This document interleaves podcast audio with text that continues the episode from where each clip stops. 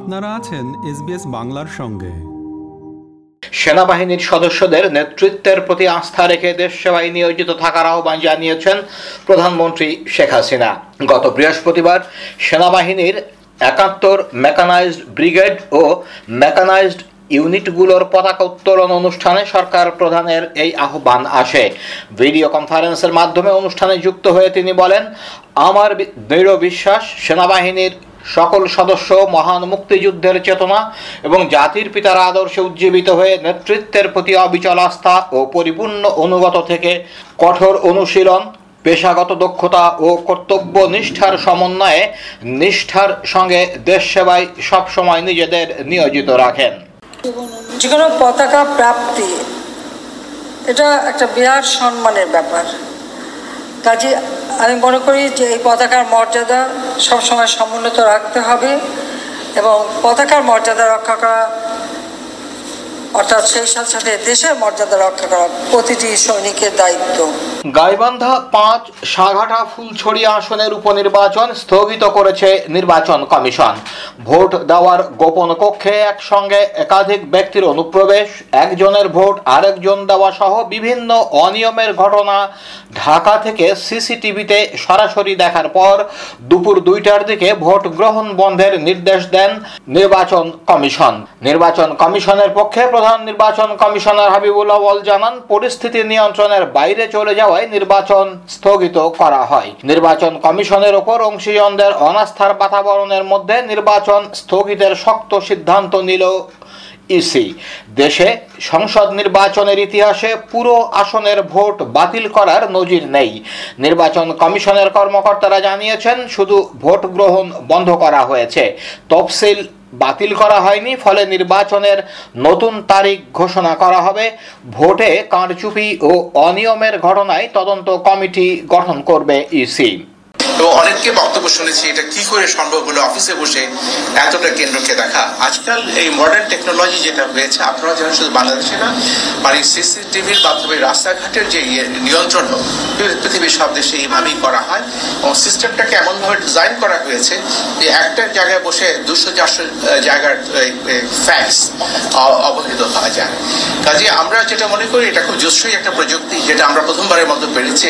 গাইবান্ধার উপনির্বাচনে ঢাকা থেকে বন্ধ করা কেন্দ্রগুলো বাদে সবগুলোতে সুষ্ঠু ভোট হয়েছে দাবি করে আওয়ামী লীগের সাধারণ সম্পাদক ওবায়দুল কাদের বলেছেন, নির্বাচন স্থগিতের বিষয়টি তার কাছে স্পষ্ট নয়।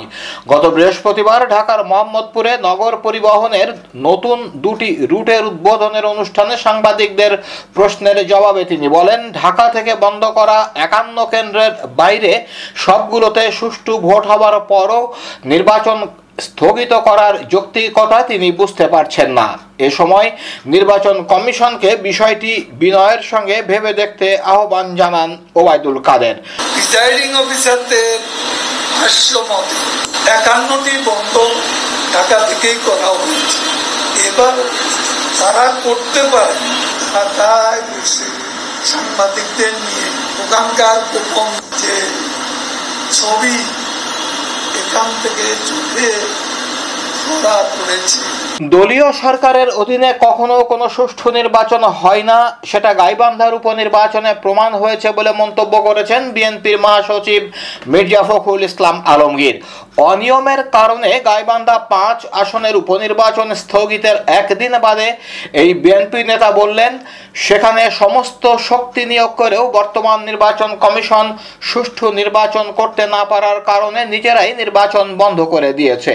আমরা যে কথাটা সবসময় বলে আসছি, এই নির্বাচনের মাধ্যমে সেটাই প্রমাণিত হলো। সুতরাং নির্বাচনে কি হলো না হলো, এটা নিয়ে আমাদের আগ্রহ নেই। গত বৃহস্পতিবার বিকেলে ঠাকুরগাঁও জেলা বিএনপির কার্যালয়ে দলীয় নেতাকর্মীদের সঙ্গে মত বিনিময়ের আগে সাংবাদিকদের সঙ্গে আলাপকালে মির্জা ফখরুল এসব কথা বলেন। গাইবান্ধা বার্তা দিয়েছে, এটা প্রথমেই আওয়ামী লীগের অধীনে নির্বাচনই সুষ্ঠু হতে পারে না। নির্বাচন কমিশন ইম্পর্টেন্ট না। Important party in power election time ইলেকশনের সময় যে দল থাকবে, তারা কারা কীভাবে হবে, সে যদি দলীয় সরকার থাকে, সে নির্বাচন কখনোই সুষ্ঠু হতে পারে না। গাইবান্ধার উপনির্বাচনে মাঝপথে ভোট গ্রহণ বন্ধের সিদ্ধান্ত নিয়ে ক্ষমতাসীনদের সমালোচনার মধ্যে সংবাদ সম্মেলনে এসে ভোট কেন্দ্রে অনিয়মের ফিরিস্তি তুলে ধরে প্রধান নির্বাচন কমিশনার কাজী হাবিবুল আউয়াল বলেছেন, আমরা হঠকারী কোনো সিদ্ধান্ত গ্রহণ করিনি। এই সিদ্ধান্ত সিইসি গ্রহণ করেনি। কমিশন গ্রহণ করেছে। সিইসি কোনো সিদ্ধান্ত এককভাবে গ্রহণ করেন না, করতেও পারেন না। নতুন গড়ে ওঠা জঙ্গি সংগঠন জামাতুল আনসার ফিল হিন্দাল সার্কিয়ার ফাঁদে পড়ে কথিত সশস্ত্র জিহাদে অংশ নিতে কুমিল্লা থেকে সাত তরুণের বাড়ি থেকে নিরুদ্দেশ হওয়ার পঞ্চাশ দিন পার হয়েছে। এরই মধ্যে চারজনের সন্ধান এখনও মেলেনি। দুজন গ্রেপ্তার হয়েছে আর একজন স্বেচ্ছায় ফিরে এসেছে। যে চার তরুণের সন্ধান মেলেনি, তাদের মধ্যে তিনজন এইচএসসি পরীক্ষার্থী। আগামী ছয় নভেম্বর শুরু হবে এইচএসসি পরীক্ষা। এই তিন তরুণের এইচএসসি পরীক্ষা নিয়ে উদ্বেগে রয়েছেন স্বজনরা। এদিকে গত ছয় সেপ্টেম্বর রাজধানীতে এক সংবাদ সম্মেলনে র্যাবের আইন ও গণমাধ্যম শাখার পরিচালক জানান, কুমিল্লা থেকে নিরুদ্দেশ হওয়া তরুণরা নতুন গড়ে ওঠা একটি জঙ্গি সংগঠনে যোগ দিতে ঘর ছেড়েছে। মানবাধিকার পরিস্থিতি নিয়ে বিভিন্ন মহলের সমালোচনার মধ্যে গ্রুপ পর্যায়ে সর্বোচ্চ ভোটে জাতিসংঘ মানবাধিকার পরিষদে সদস্য নির্বাচিত হয়েছে বাংলাদেশ। সরকার একে দেখছে বাংলাদেশের প্রতি বিশ্বের আস্থা প্রকাশের বহিঃপ্রকাশ হিসেবে। আর পশ্চিমা দেশগুলো মানবাধিকার পরিষদে বাংলাদেশের সদস্য হওয়াকে মানবাধিকার ইস্যুতে কাজে লাগানোর সুযোগ হিসাবে দেখছে। সর্বোচ্চ ভোট পেয়ে জাতিসংঘ মানবাধিকার কাউন্সিলের সদস্য নির্বাচিত হওয়ার মাধ্যমে দেশের মানবাধিকার পরিস্থিতি নিয়ে একটি মহলের অতিরঞ্জন ও দূরভিসন্ধমূলক অপপ্রচার মিথ্যা প্রমাণ করা গেছে বলে দাবি করেছেন পররাষ্ট্র প্রতিমন্ত্রী মোহাম্মদ শাহরিয়ার আলম। র্যাব এবং এর ঊর্ধ্বতন কর্মকর্তাদের উপর মার্কিন নিষেধাজ্ঞার কথা উল্লেখ করে মার্কিন সরকারের প্রতি যত দ্রুত সম্ভব এই নিষেধাজ্ঞা তুলে নেওয়ার আহ্বান জানাই। ডেপুটি সেক্রেটারি চেয়ারম্যান সন্ত্রাসবাদ এবং সহিংস চরমপন্থার বিরুদ্ধে বাংলাদেশের সাথে অব্যাহত সহযোগিতার কথা পুনর্ব্যক্ত করেন।